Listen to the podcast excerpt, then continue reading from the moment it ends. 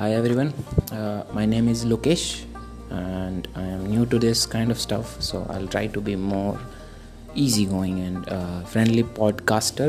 I don't know यही बोलते हैं ना जो पॉडकास्ट करता है उसको। सो या okay so it's me Lokesh और मेरी कोशिश रहेगी कि मैं कुछ अपने जो व्यू पॉइंट्स है और अपनी जो आइडियोलॉजीज़ हैं उनको शेयर करूँ।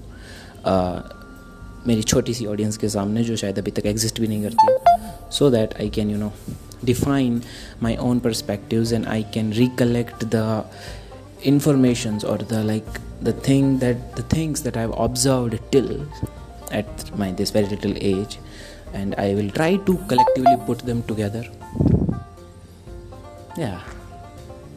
And i hope you like the journey. I am a mature in this so please forgive my grammatical mistakes